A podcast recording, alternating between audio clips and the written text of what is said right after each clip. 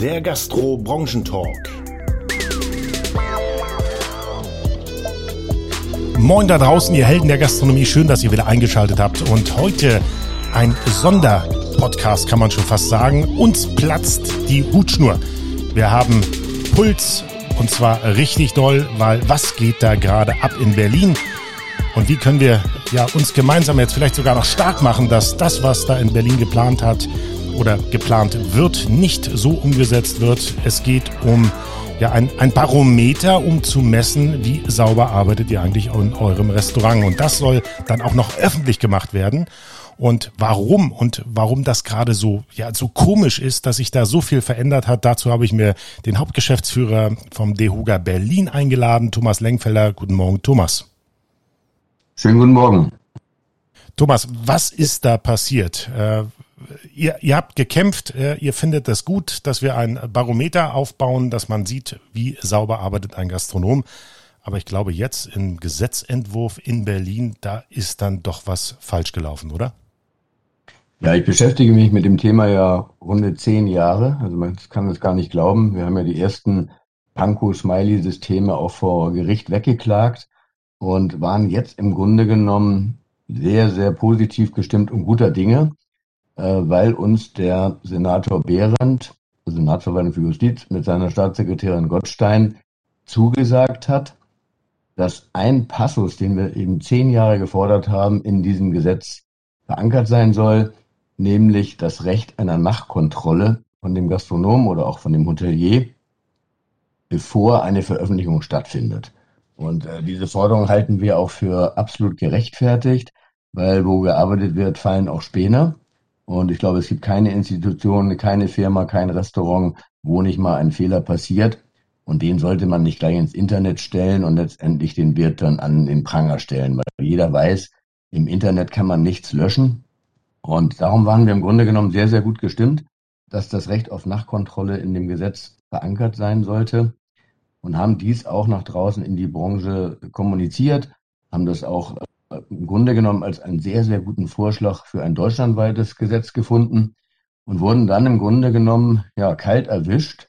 Ohne Mitteilung äh, wurde der, das Gesetz letztendlich dahingehend geändert, dass dieser Passus fehlt. Der äh, Senator Behrendt argumentiert jetzt damit, dass das Recht äh, in dem Gesetz noch drin steht aber eben erst nach der Veröffentlichung. Und äh, letztendlich, wenn der Gastronom dann Pech hat, steht er über Wochen und Monate mit einer Negativbewertung im Internet, äh, obwohl der Mangel sicherlich dann schon lange behoben ist. Und das ist im Grunde genommen äh, sind das zwei Kritikpunkte, die wir haben.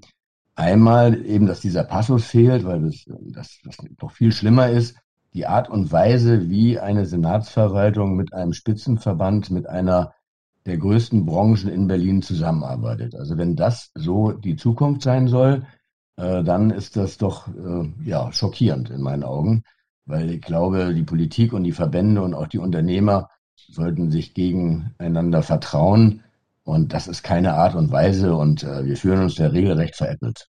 Thomas, stellen wir uns mal Folgendes vor. Ähm, du, bist ja auch in der Gastronomie und Hotellerie stark vernetzt und weißt das. Ähm, Mittagspeak, ja. Gäste strömen rein. Wir stehen in der Küche, wir, wir machen die Pfannen, dann schmeißen wir mal was hinten in, in die Spüle. Ist noch nicht abgespült, da, da türmt sich sozusagen vielleicht noch das Geschirr. Dann, dann tropft mir vielleicht noch der, der Soßentopf oder kippt mir um. Ich habe dann einfach Dreck auf dem Fußboden, den ich nicht sofort wegmachen muss, weil da noch am Tisch 18, Tisch 24 und Tisch 36, 24 Personen sitzen, die ihn à la carte sofort haben wollen. Und jetzt kommt der weiße Kittel rein. Der sieht das und sagt, also wie es hier aussieht, rot. Hygieneampel, du bist raus, ja.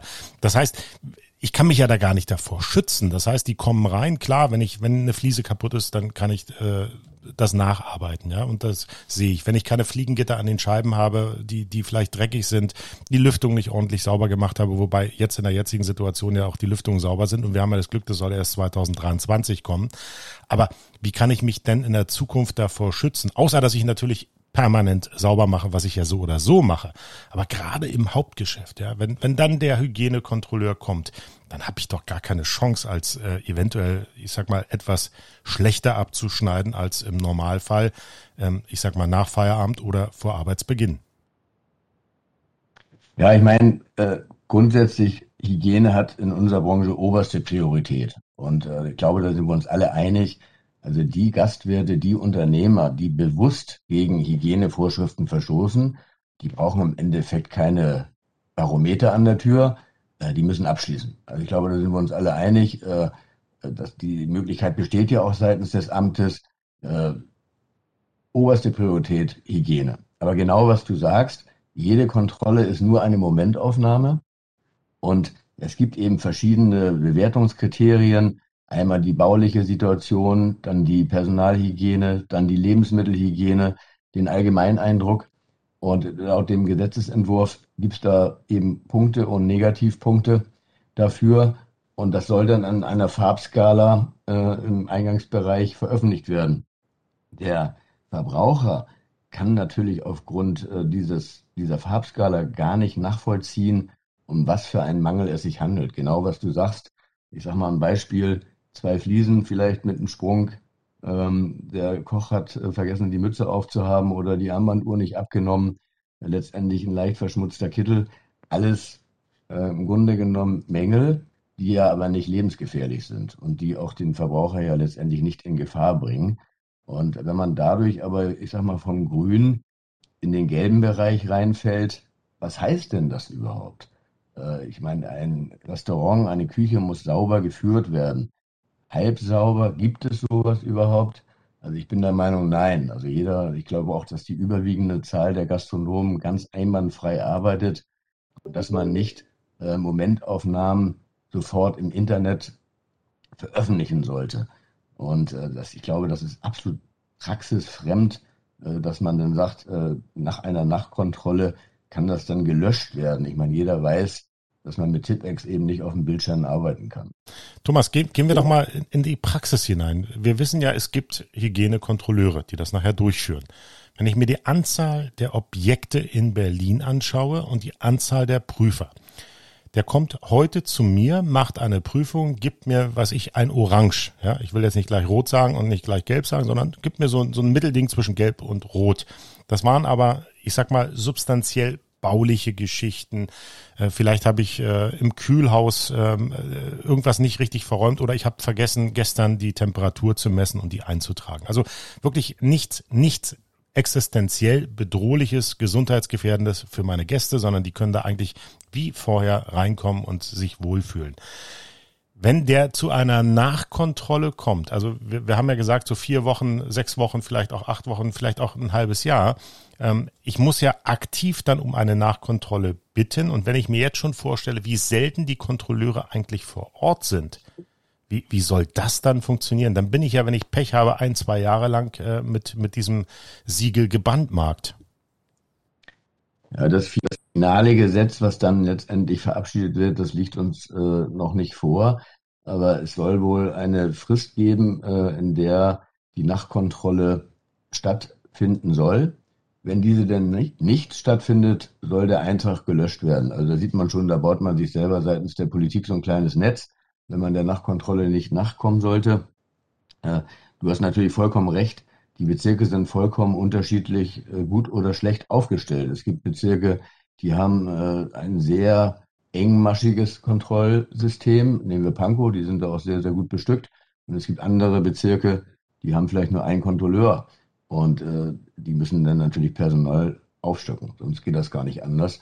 Äh, bei permanenten Kontrollen äh, da ist ja nichts gegen einzuwenden. Aber du hast natürlich vollkommen recht. Äh, so eine Nachkontrolle sollte natürlich bestenfalls ganz, ganz zeitnah erfolgen.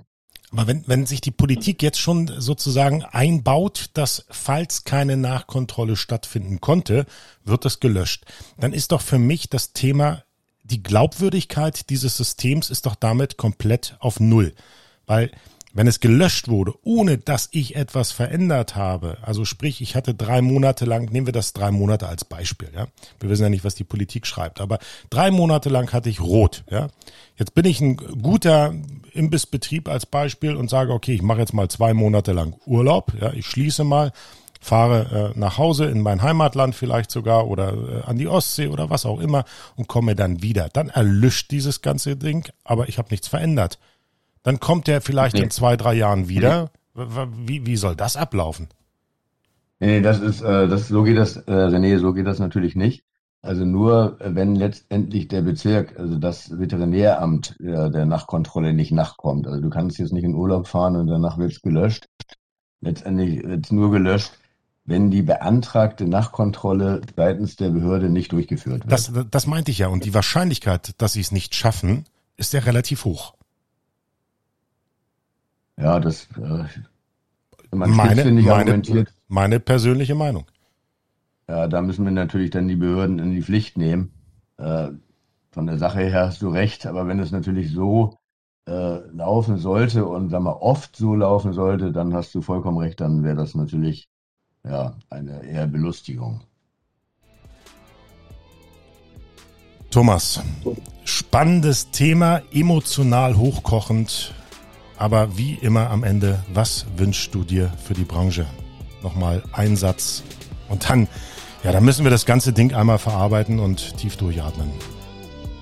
Ja, also erstmal für die Branche jetzt natürlich nach dem Neustart. Äh, hoffentlich geht's ganz, ganz schnell weiter nach oben. Hoffentlich kommen die Touristen sehr schnell wieder in die Stadt. Hoffentlich laufen die Geschäfte schnell an. Das ist jetzt das absolut Wichtigste. Hoffentlich äh, haben wir genügend Mitarbeiterinnen und Mitarbeiter, die Spaß und Lust an der Arbeit haben. Das ist alles selbstverständlich, was ich mir wünsche. Aber was mir wirklich regelrecht wehgetan hat, äh, das ist diese Art und Weise der Senatsverwaltung. Äh, das geht so nicht. Wir müssen eine bessere Zusammenarbeit finden. Jeder hat die Möglichkeit, im September da zu entscheiden, wer dann gewählt werden soll. Vielen Dank, das war Thomas Lenkfelder vom Dehoga Berlin. Nicht vergessen, abonnieren, teilen, liken und vielen Dank auch an die freundliche Unterstützung von Salomon Food World. Das war euer Branchentalk hier und ich sage, bleibt gesund.